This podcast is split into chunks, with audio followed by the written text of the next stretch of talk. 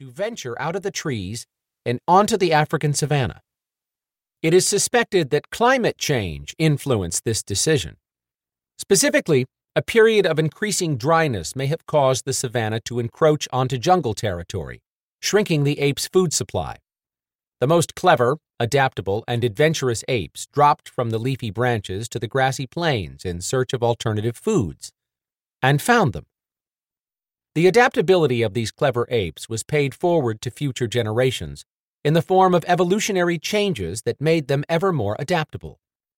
Over the span of millions of years, a succession of hominid species descending from the first floor dwelling primates became increasingly adept at surviving in all kinds of terrestrial environments. Archaeological evidence suggests that most of the changes that occurred in the process by which Homo sapiens evolved from the earliest hominids generated creatures that were capable of finding, gathering, capturing, killing, cultivating, and domesticating a greater variety of foods. Our species emerged as the master omnivore of planet Earth, capable of extremely diverse eating, but also dependent on dietary diversity, both physically and psychologically. We are not koala bears that can blithely thrive on eucalyptus leaves alone. Above all else, it was a large and growing brain that made the succession of species between the proto-chimps of 7 million years ago and modern humans increasingly dietetically adaptive. Novel brain power enabled the hominids of the Paleolithic period to invent tools and techniques that brought more and more foods into their diet. Big brains also furnished them with communication skills that supported sophisticated methods of cooperative food foraging, as well as reasoning skills that were used to make smart dietary choices as new options presented themselves. At least 164,000 years ago, for example, one human gambled on wading into the sea to extract shellfish to eat, and his success added seafood to the diet of the species. Dietary experimentation is risky, though. Whenever a creature eats something it has never eaten before, there is a chance of disaster.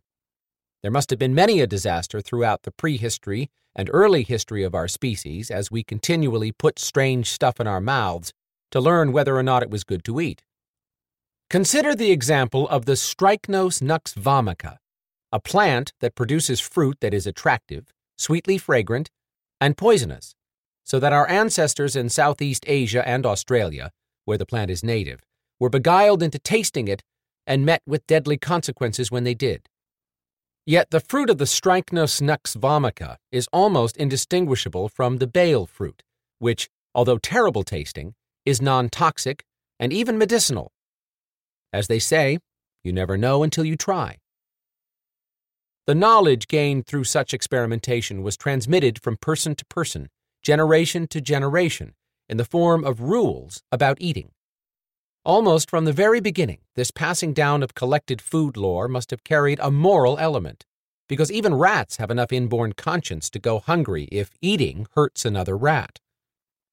As our brains grew larger and our language skills more sophisticated, this moral element intensified.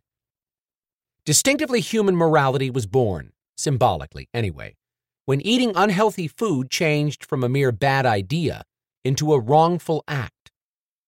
Among the first recognized crimes was that of eating things verboten, a crime that delivered its own penalty as often as those taboo foods were poisonous. Perhaps even older is the crime of feeding forbidden things to others with bad intent, as that talking snake did to poor Eve in the Garden of Eden.